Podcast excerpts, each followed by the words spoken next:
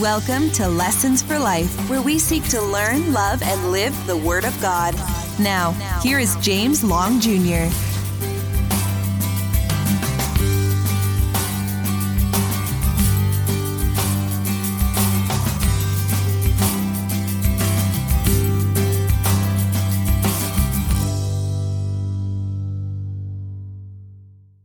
Do you ever struggle with fears or insecurities in your life and it just seems like it chokes you and you find yourself overwhelmed? The anxieties, the worries, the fears, the insecurities, the doubt, maybe the perfectionism that's in your life, mm-hmm. maybe the struggles with with feeling a lack of approval in your life. You find yourself maybe trying to control environments and other people because you're finding yourself feeling so insecure within that you want to try to deal with struggles around. You figure if I can control people or circumstances, that my fears and insecurities will be gone. Well, if you do struggle with that, you're not alone. There's so many people that struggle with these type of problems. And in this next lessons for life, we're going to talk about finding hope for those that are fearful, taking life's problems and finding God's solutions to it for the topic of fear and anxiety on our next lessons for life. Well, hello, everyone. My name is James Long Jr., and welcome to Lessons for Life. I am a pastor, certified biblical counselor, board certified professional counselor, and a university professor. And I have spent almost three decades helping people find life's problems and find God's solutions to those problems. What we do is we make these educational videos and put out educational content on the topics of mental, emotional, relational, and spiritual issues from a biblical perspective. And today we're going to look at the topic of anxiety, fear, and worry. So we want them to be able to, want you to be able to find hope for the fearful, find hope for those that are anxious. So let's look at this topic area and see what God is going to teach us as we find hope for the fearful, life's problems, God's solutions, fear, and anxiety. One of the passages I'm going to ask you to consider thinking about is a passage that you're very familiar with from 2 Timothy chapter 1, verse 7. It says, For God gave us a spirit not of fear, but of power, of love, and self control. I want you to think about that passage as we work through it. Now, if you're familiar with our framework, we use this framework in a lot of the counseling. So, issue, aim, adapt, and apply. So, let's look at the issue, the problem. Let's try to observe it. And why don't we start with this? What is my problem? What is the struggle that I'm going through? And for many of us, it's the struggle with fear, anxiety, and worry. Now, fear is an emotion of alarm in reaction to a perceived danger or threat. That's what fear is, but anxiety is a little bit different. It's more of a general state of a long term feeling of an easiness. It's a vague perception that the threat won't go away. Maybe that's the way you're feeling right now. So, whether it's fear or anxiety, these are the two components that we will have.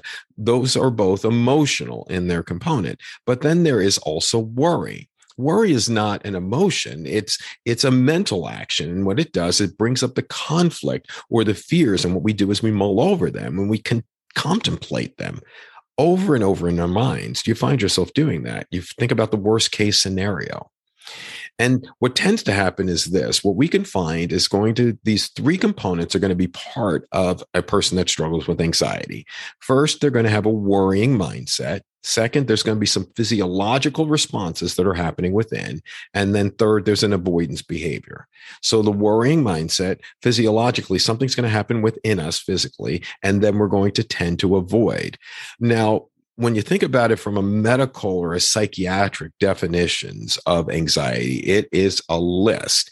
Um, it could be phobias or panic attacks or obsessive and compulsive disorders and patterns in life. Some people could have anxieties due to medical conditions. Some could have post traumatic stress disorders, um, also acute stress disorders. Some will have more what we call a more generalized anxiety some people will have substance induced, where it's going to be influenced by the substances that are there. Those are all the different medical diagnoses that are out there, and there are a plethora of them. But what we want to try to do is to kind of talk about it on a different level. And I want you to think about this that when we think about fear, fear is there in our lives, but our fear tends to lead us to control We want to control things. We tend to think that the fear object is outside of us. Whatever is producing this fear in us is outside of us. That's what we believe. So we want to try to control people and environments and circumstances. But the problem is, is that the more we fear, the more we control, we'll find that we can't control environments. We can't control circumstances. We can't control other people. And that will lead to anger in our lives. More anger. We're going to elevate anger to try to get this person or the circumstance to submit to our control, but it won't happen. And then what will end up hmm. happening is that we will turn that to depression, oftentimes despair.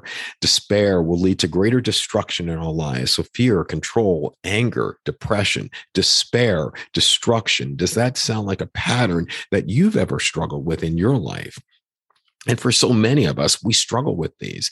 And what happens is that there can be a stronghold of fear that can happen in our lives. And I want you to think about who or what it is that you blame. And there are some critical concerns that happen. Faith and hope are oftentimes placed in the wrong place that they're centered in the wrong place that we we believe that our faith and hope is going to come from our control or our faith and hope is going to come from another human being outside of the Lord Jesus Christ and we place our faith and hope in the wrong places. Sometimes we struggle with extremes and what we mean by this is that there's some extremes that happen in our lives. We go to extremes in the way we see things and what we perceive. Everything is all bad or you're all good.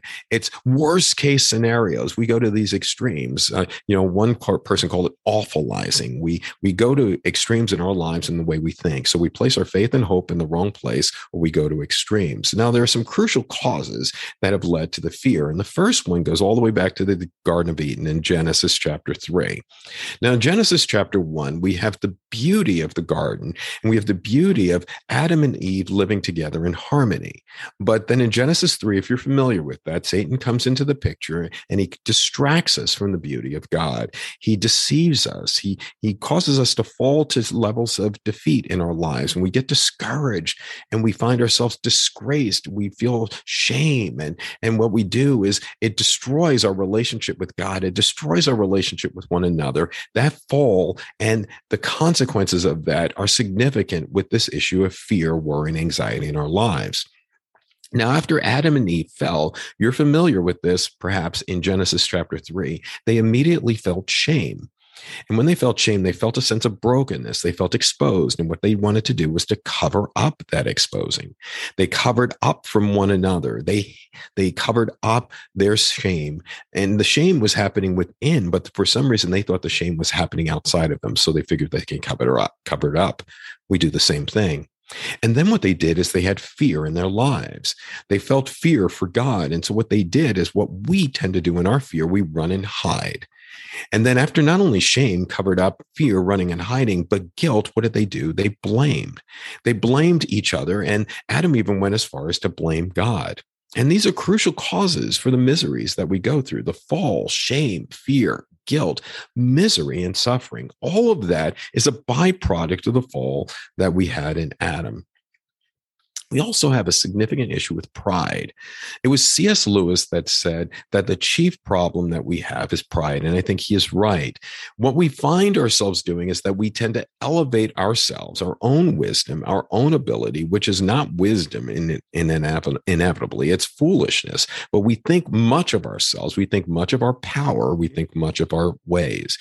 It says in Jeremiah, let not the wise man boast in his wisdom. Let not the mighty man boast in his might. Let not the rich man boast in his riches, but let him who boast boast in this, that he understands and knows me, that I am the Lord. And so it's instead of boasting in our own ability and our own possessions or power, we need to be boasting and elevating God in our lives. But it's not just the, the crucial causes of what has happened in the fall. It's not just pride, but it's also the self focus we have a tendency in the midst of fear and anxiety to make things much about ourselves. And whether it's self exaltation or self belittlement or self pity, we focus on ourselves. So either we think really good about ourselves, which is still thinking too much about ourselves, or we think really bad about ourselves, which is still thinking too much about ourselves. Whether it's self exaltation, self belittlement, or self pity, we make a significant aspect of our lives and our struggles is that we're self focused.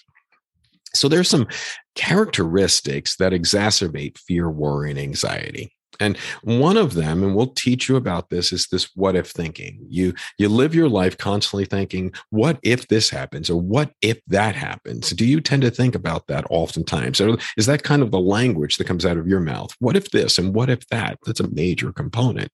A second component that exacerbates anxiety is the excessive need for approval that I constantly need your approval or, or an intense focus on myself. I protect myself or promote myself. Maybe you struggle with mishandling guilt. And so you feel guilty and you have this intense worry that happens within you. And as you have this guilt, you try to fix it and you feel levels of condemnation constantly in your life. Or maybe you struggle with perfectionism constantly setting unrealistic standards for yourself or others or or maybe you are very poor in communicating your thoughts and desires and feelings with other people.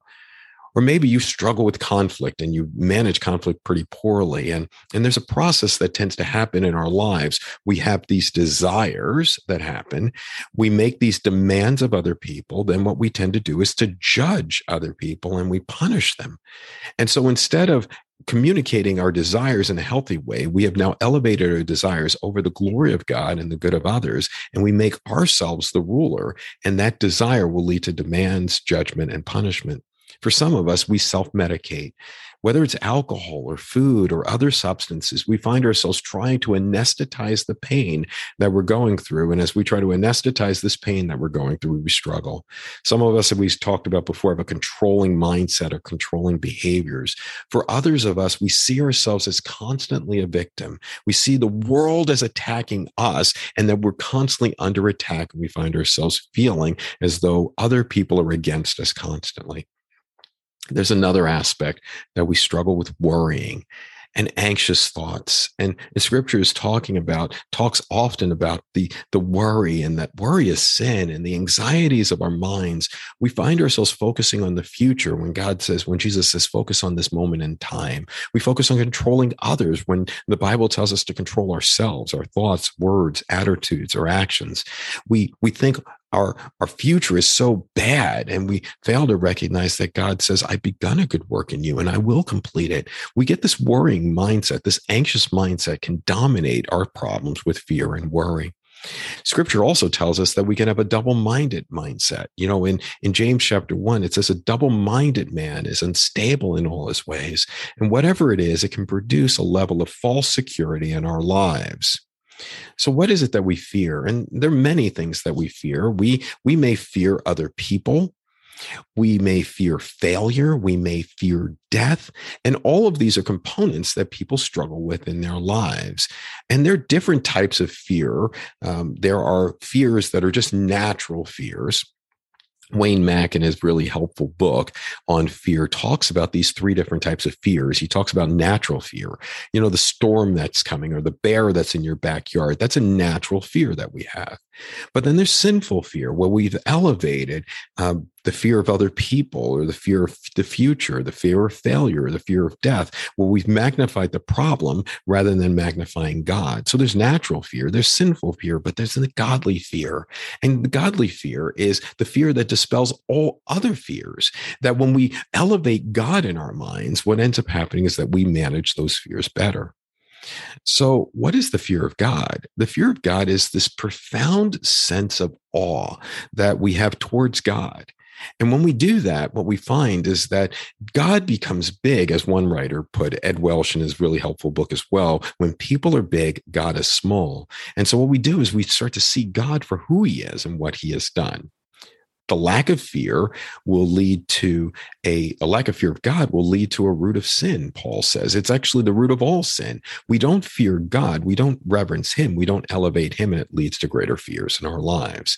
So that is the first section. I want you to understand the issue, and it's well orbed of the issue of fear, worry, and anxiety. Let's go to step number two aim. I want you to understand the biblical hope, and I want you to understand the instruction that God gives us and encouragement. And I want you to understand that this is a great promise. We move from the problem to the promise. And the good news is this the gospel of the Lord Jesus Christ, the person and work of Christ, is directed for your benefit, that every work of Christ is directed towards God.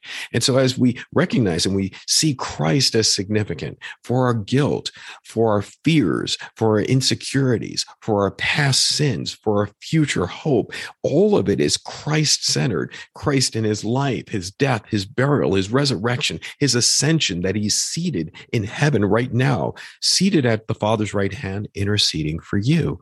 It's instead of elevating our fear of things and it's elevating God in our lives, but then it's moving to trusting God.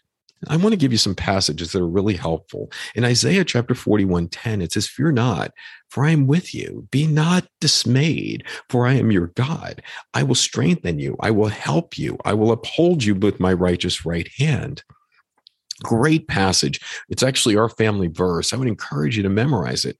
Or the passage I gave you earlier from 2 Timothy 1, verse 7. For God gave us a spirit not of fear, but of power, of love, and sound minds and self control. And I want you to think about this that God is present with you, ever present in your life. He says, I am with you. God is personal, He's covenantal in His relationship. He says, I am your God. God is your power. He's sovereign. He says, I will strengthen strengthen you. God provides for you. He says, He is the good God, the goodness of God. I will help you. And then He's preserving in His graces to you. I will uphold you by my righteous right hand. See, that is where we need to, we need to magnify God in the midst of this and trust Him. We need to recognize that there has to be a change of heart as well, that God has to deal with not just the fruit of our lives, the actions that we do, but the root of our lives, what's happening. The, the man, the heart of man, the heart is the innermost aspect of our lives. And so God wants to do a work in us and then he does a work through us. The heart is the source of man's thinking, humanity's thinking, feelings, decision. The heart is that which is central to humanity. It's central to our lives what the Bible promises is this that God has given us a new heart. I love this passage in Ezekiel chapter 36, verse 25 to 28. It says this I will sprinkle clean water on you, and you shall be clean from all of your uncleanness.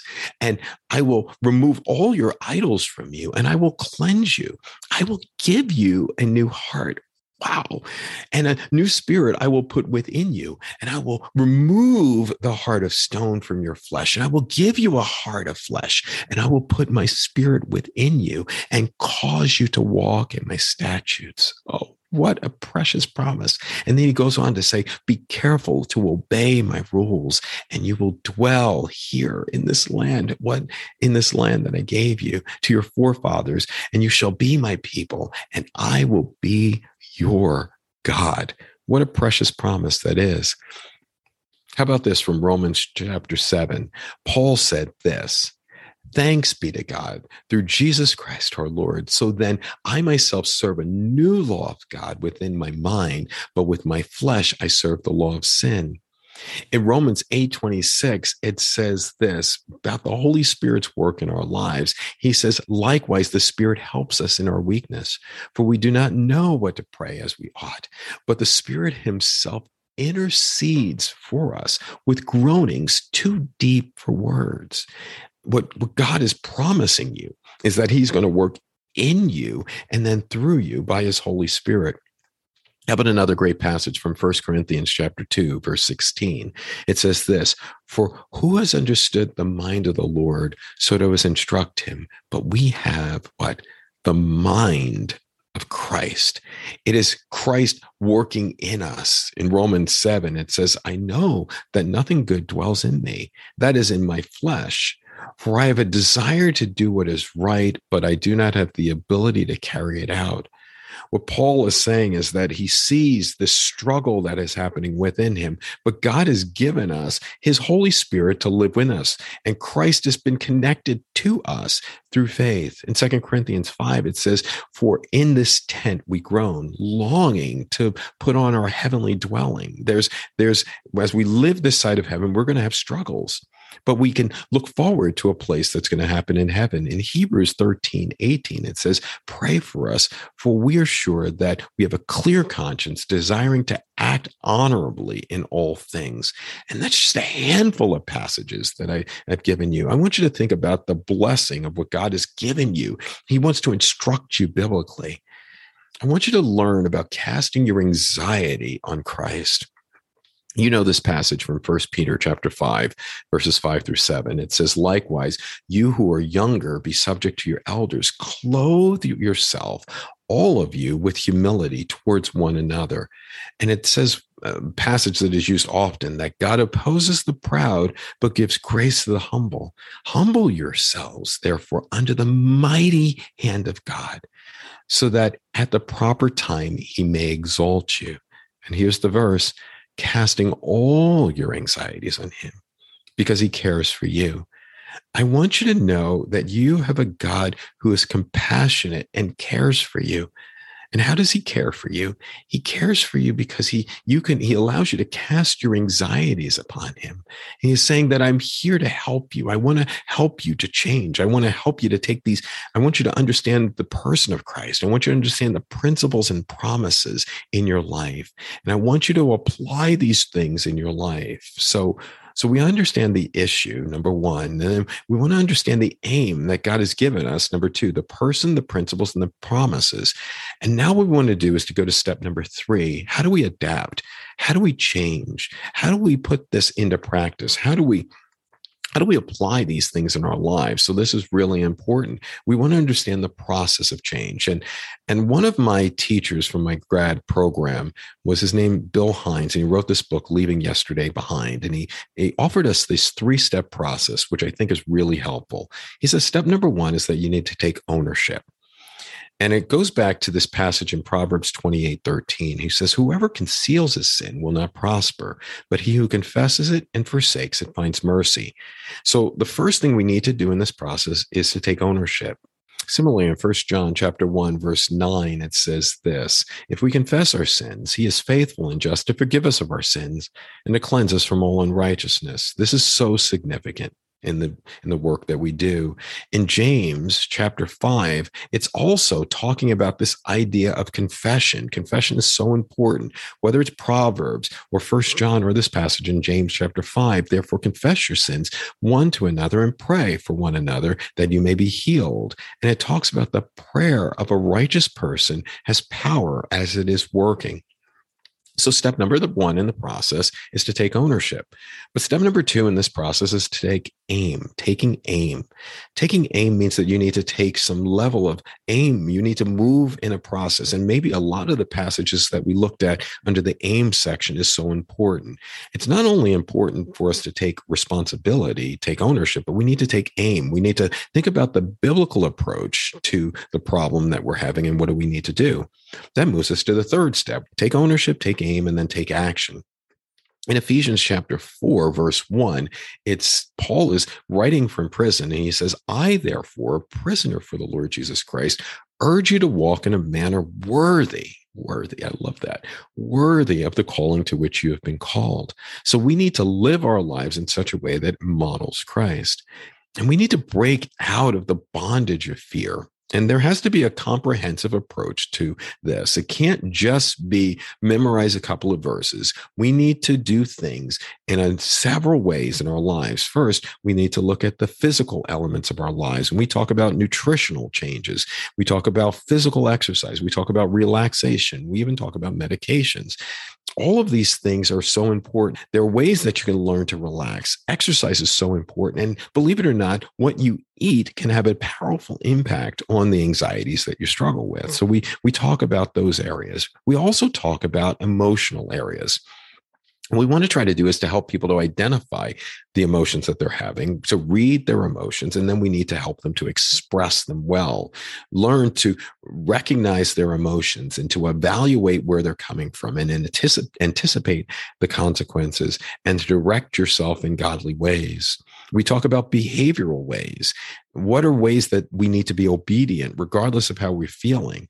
And there are things that the bible says that we should be doing that we know we're not doing or things that we should not be doing that we're doing and we need to talk about behavioral changes that have to happen in our lives.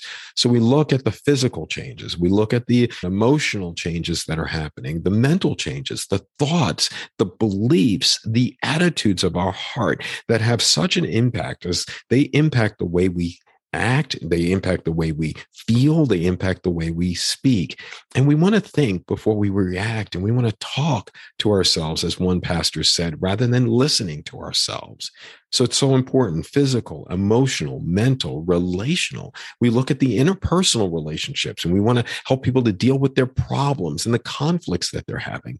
Because people have not dealt with these conflicts well, they have either not forgiven other people or they have not offered forgiveness to other mm-hmm. people or they have not sought forgiveness for themselves. There's conflicts that are happening in relationships, and that can exacerbate the pain, that exacerbates the fear levels uh, that are in their lives, fear, anxiety, um, struggles with worry. Okay, physical, emotional, mental, relational, and then, of course, spiritual components. We want to look at the fear, the control, the anger issues that we have, our tendency not to submit to the sovereignty of God or trust Him. We want to look at the fact that this person has been struggling with prayer maybe at times or, or faith and trust. We want to help people learn to rest in the sovereignty of God, the providence of God, the goodness of God. These are so important. So, as we apply this, as we bring this home, I, I want you to think about this that it really comes down to really getting a well uh, orbed view of the person and their problems. And we want to help them to understand the issues from not only the fruit level, the things that are happening outside them, but the heart level, the root level that is happening within them.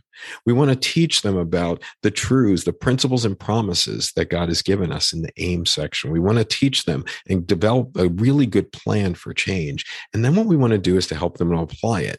And as you're familiar with, when we talk about applying, we want them to sustain the changes. We want them to get support, help from a mentor or some level of accountability. And then we want them to share.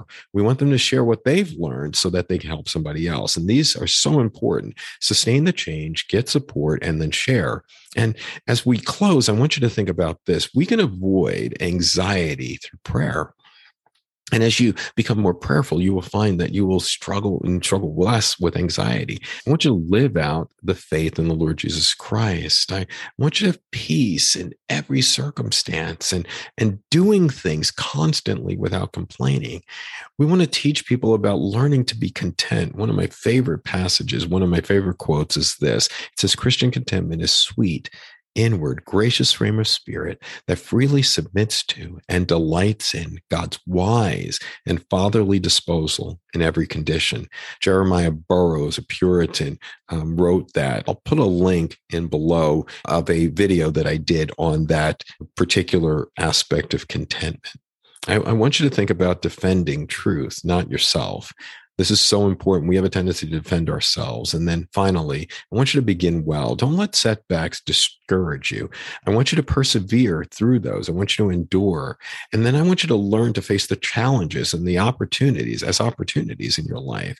And when you do that, you'll come out stronger. You'll learn that growth and freedom in Christ's likeness is a lifelong process. And what you're going to do is hopefully you're going to begin you're going to endure and then you're going to grow. I, I, hope that's been helpful to you as we've tried to teach you about the issues, aim, adapting, and how apply how you can apply these truths to help you with fear, worry, and anxiety in your life. So, if it has been helpful, what I would love you to do is to do three things for me. Number one, I would love it if you would subscribe to our channel, uh, whether it's the podcast or the video channel. Subscribe, and when you do that, you'll be notified of new content. Second, I would love it if you would submit any questions or comments below. We look through those comments, we look through those questions, and we actually create new content based on what you share in there. And the third thing I would really like it if you would do is not only uh, subscribe to the channel or submit some questions questions or comments, uh, I would love it if you would share the channel with others. Let other people know about what we're talking about and how we can help them. If you haven't been to our website, please go jameslongjr.org, jameslongjr.org. There you'll find really great resources. I want you to remind yourself of this you have been blessed, be a blessing, live by his grace, and live for his glory. Live by his grace and for his glory. Have a great day. See you next time. This has been Lessons for Life with James Long Jr. We hope you have been blessed. For more information, go to jameslongjr.org.